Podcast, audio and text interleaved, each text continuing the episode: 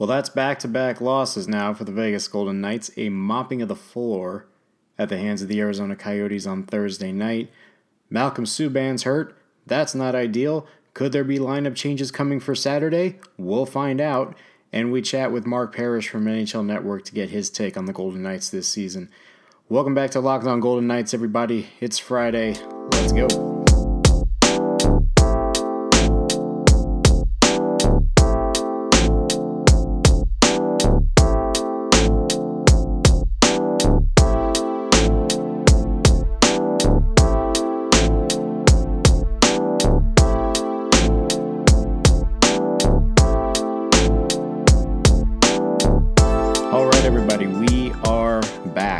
Welcome back to another episode of Locked On Golden Knights, part of the Locked On Podcast Network.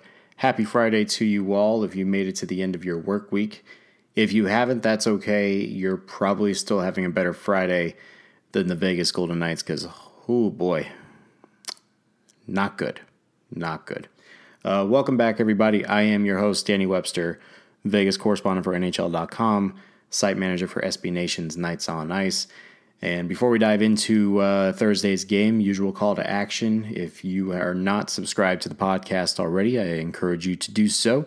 Uh, we're giving you all the daily dose of everything Golden Knights related, whether it be news, analysis, or game coverage. Uh, whatever tickles your fancy, we are doing that for every day with the Golden Knights. And uh, we welcome you to this podcast if this is your first time listening. Uh, we're on Apple, we're on Spotify, we're on Google Podcasts, we are on Stitcher, wherever you get your podcasts from. We are more than likely on there. So please uh, feel free to subscribe. If you are on Apple, please feel uh, free to give us a review, give us a rating, let us know how we're doing, uh, let us know what you'd like to see on the podcast going forward, and all of that good jazz. So I appreciate all to all of you listening, and to all of you first time listeners, welcome. I I appreciate you more than you know. Uh, so we need to talk about Thursday. Not pretty, not pretty in the least. A lot happened that was very, uh, I guess, eye opening would be the way to put it. Was not the most ideal situation for the Golden Knights. Um, a 4 1 loss to the Arizona Coyotes on Thursday night. Uh, if you count, if you take away the two goal lead that they had against the Boston Bruins on Tuesday, the Golden Knights have been outscored 8 to 2 in the last 110 minutes of hockey. That is not ideal. What is also not ideal is that Malcolm Subban uh, left the game after playing one period and did not return. So Marc Andre Fleury, who got a day off, still had to come in and play in relief for the final 40, 40 minutes or whatever it was for Vegas on his day off when we've been clamoring for God knows how long that Fleury needs some more time off. And this was a prime time to do it in this environment against this team. And Malcolm Subban was playing spectacularly in the first 20 minutes of action that he saw for the first time this season. Stopped 12 of first uh, stopped 12 of the 14 shots that he saw. The two goals allowed were really not his fault, especially the first one, uh, with Conor Garland scoring the first of two at eight minutes of the first period when uh, Carl Soderberg's pass uh, got to Garland, and then Garland just threw it on net, and the puck went off Hague's uh, Nick Hague's skate and beat and uh, trickled past Subban. So one nothing at eight minutes. Um, then at 1921, Nick Schmaltz scored a goal after a relentless forecheck and relentless pressuring by the Coyotes, uh, which ended up with Barrett Hayton, the former first round pick of the Coyotes, getting his first NHL point in the process. Uh, Dvorak with the other assist, um, but we'll talk a little bit more about that play in a second. But with four seconds left in the first period, the Golden Knights do get on the board. Shea Theodore with his first goal of the season, with four seconds remaining in the period, um, cut it to two to one. The goal was challenged by Coyotes coach Rick Tocchet for goaltender interference. Easy call saying that it, to uh, to confirm that it wasn't goaltender interference, and then Golden Knights get a power play for a minute 55 to start uh, the second period.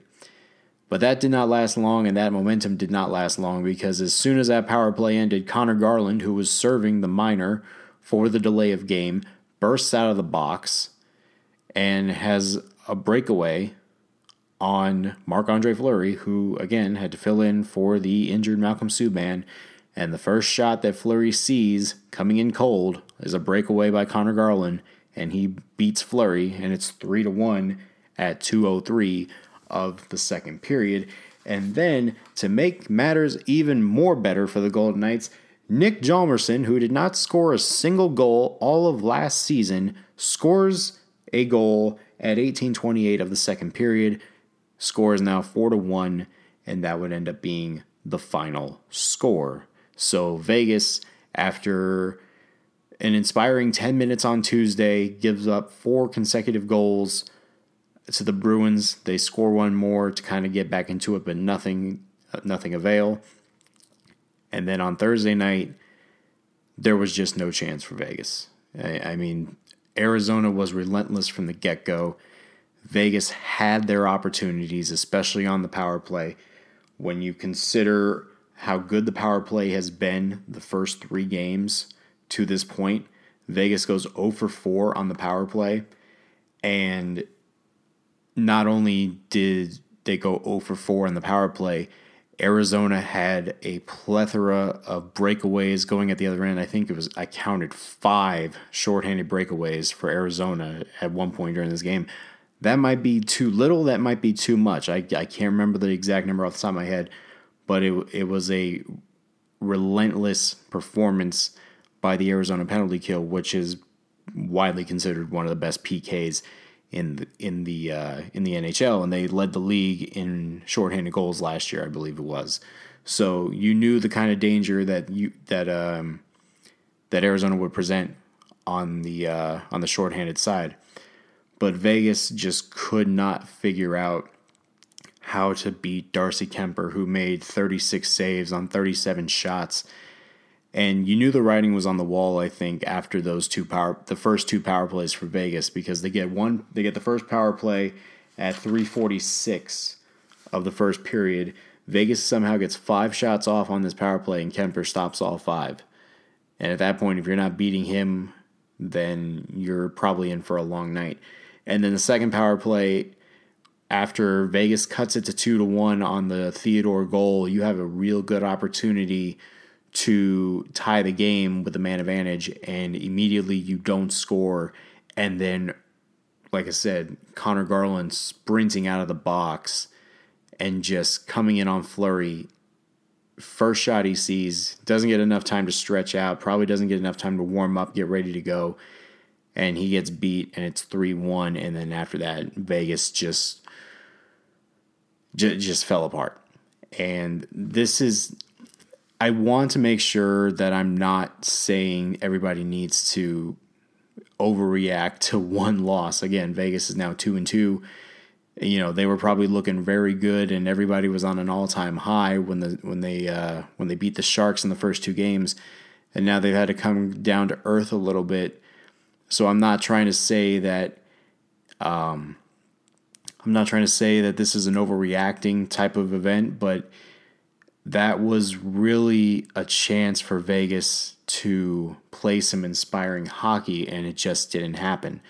And for Coach Gerard Gallant, who, you know, he was already pissed off after how many times they turned the puck over on Tuesday night against Boston nothing more was any different than his reaction uh, on Thursday night.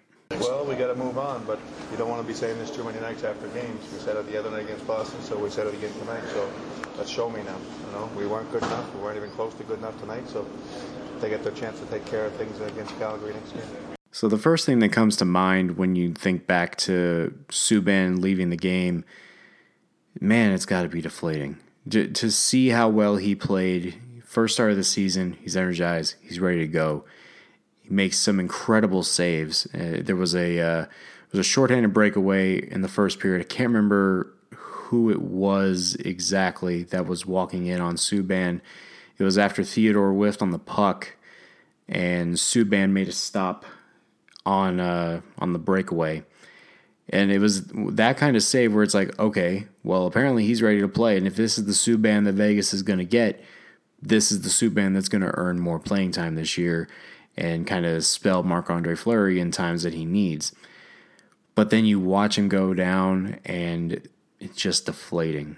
Absolutely deflating. And I and Gerard Gallant would not confirm if it was upper or lower after the game. I believe it was a lower body injury. Uh, watching the Schmaltz goal when to make it 2 nothing, uh, Schmaltz initially crashed the net and landed on Subban's left leg. So I want to say that it was a, that a lower body injury and had something to do with that impact. Um, but we'll probably have a better update tomorrow. So now, with Vegas coming up on a back to back with Calgary and LA on Saturday and Sunday, now you got to wonder if Malcolm Subban's even going to be ready to go for likely the Kings. I'm pretty sure Fleury's going to get the start on uh, Saturday now. That would be sh- shocking if he wasn't. So now, is will Subban be ready to go, or will they have to call up Oscar Dansk or Garrett Sparks from AHL Chicago? And if that's the case, and if Subban does miss time, even if it's just for a little bit, because right now he's day to day, but if it is for a little bit longer than that, that sucks that that absolutely sucks for Malcolm Subban just because he has had to deal with a lot of you know what if conversations over the last couple of years, and he gets his chance, plays extremely well, and then that happens, and he's been dealing with the injury bug since he got picked up by Vegas a couple of years ago. And there's really been no consistency as far as him being the backup goaltender, and that that really sucks. So hopefully he'll be back and ready to go and be on the ice. Um, hopefully for Sunday's game. If not, um, my guess at this point, and it would be obvious, we'll see Garrett Sparks or Oscar Dansk in net on Sunday when the Golden Knights play the Los Angeles Kings for their conclusion of their three straight Pacific Division uh, slate, I guess you can call it. So we're going to be going into our chat with Mark Parrish from NHL Network, uh, talking about the Golden Knights and uh, just his thoughts. We had we had a chat on Thursday morning, so this was before the Coyotes game. A lot of good insight from Mark, um, it, and uh, we'll get to that in a little bit. But before we do, we do need to remind you that Vivid Seats is still here. Vivid Seats, if I could say the word correctly, Vivid Seats is still here, and Vivid Seats still wants to save you a ton of money to go see live events. Vivid Seats gives you the chance to see your favorite concerts, theater productions, sporting events at prices you can afford, and they even want to reward you at the same time for doing so. So if you were to go get some tickets for Saturday's game against Calgary at T-Mobile Arena, right? And say you get two tickets, right? And I think the last I checked it was still around 80 some odd dollars for two tickets to go see Vegas play Calgary on Saturday. You can get rewarded by getting credits back just by making a purchase in the Vivid Seats app. Because once you download the app, you'll automatically be enrolled into the Vivid Seats rewards program, which means you can get credited you can get credited for seeing your favorite things.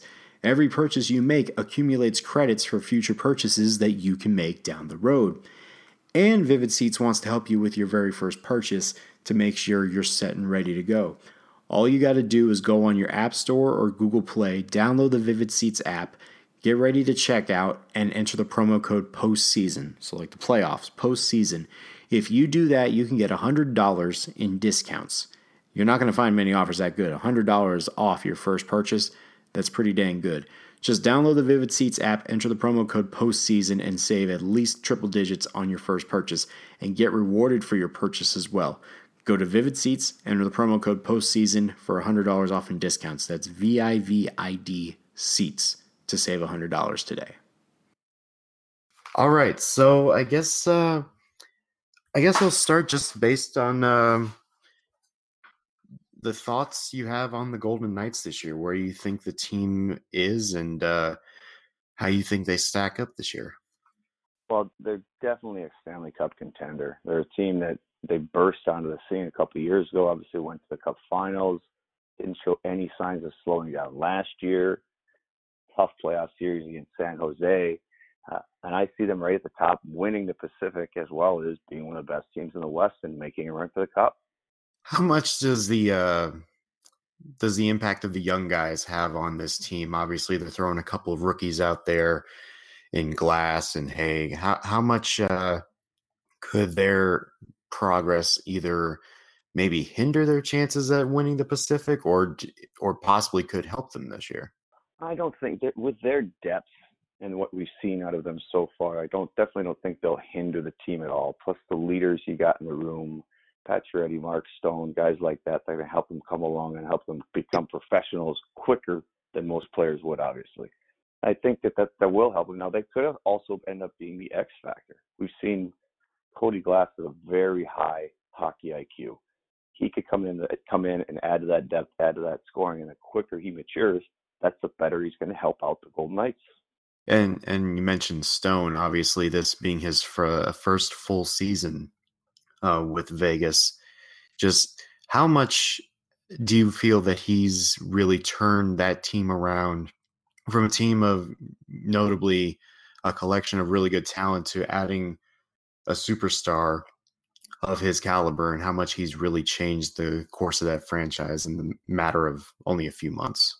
It's it, it's hard to say this, but he's been underrated in Ottawa. People are finally starting to realize how good of a two-way player Mark Stone truly is. When he goes to a better team, he gets better players around him, and he's just elevated his game to another level, and it's fun to watch. Obviously, everyone in the NHL wanted him last year when Ottawa was looking to trade him. Vegas wins it, obviously signs with Vegas right away. There is a bit of an adjustment period when you go from one team to another. The lights are different, the rink's different, looking down, you see different colors, playing with the puck, teammates, learning names. It took, takes a little bit of time. He had a full off season, coming back in this year, he looks very comfortable and looks like he's just going to lead Vegas as far as they possibly can go. And obviously, when they traded Stone, or they traded for Stone, they had to give up one of their top prospects, and even with Pacioretty, they gave up another prospect in in of their own right. But Cody Glass is the last one that's really standing out of the three that Vegas drafted in their first draft class. I mean, what do you see as the the ceiling for Glass? I mean, obviously it, it helps that he's on a line right now with Stone and Pacioretty. What what do you see the ceiling for Glass for as long as he's with Vegas? As long as he continues to focus on D zone, the details of the game of playing away from the puck, he could easily turn into a Mark Stone. I see him play, play so similar to him He's obviously playing alongside of him. They're talking after each shift, after each game. I'm sure Mark Stone's taking him out to dinner. All that, as long as he's just soaking all that in, I see him being almost identical to Mark Stone with maybe a little bit more offense, possibly. That that's a very interesting comparison. I haven't heard about that. I know that uh Pacioretty's kind of taken him under his wing, and a lot of people have compared him to Pacioretty from the offensive standpoint. Um, but that's definitely interesting to think about in in terms of Stone, especially if he can develop that uh that uh the 200 foot game that he's been working on. How do you, how do you think Vegas would have finished last year had Game Seven gone a different way? How far do you think they would have gone? Well, last year's playoffs was was pretty difficult for us so-called experts on picking who was going to win with some of, with all the upsets what happened early on. But they're easily a team that could win the Stanley Cup. The parity nowadays is exactly what the owners wanted. The cap space, the way they have burst onto the scene, the way they the, the expansion draft, and then now Glass getting their players that they've drafted. This is a team that uh, plenty of guys that have picked him, picked them to win the Stanley Cup. So just see how it plays out in the playoffs. And I mean, obviously, Fleury being the backbone there and going on 35 this year. Is it is it amazing to watch just how much he still has in the tank? even though he's approaching 35 and it looked like a couple of years ago that maybe his career was going to end sooner rather than later. Is it crazy to see just what he's done since he's gotten to Vegas?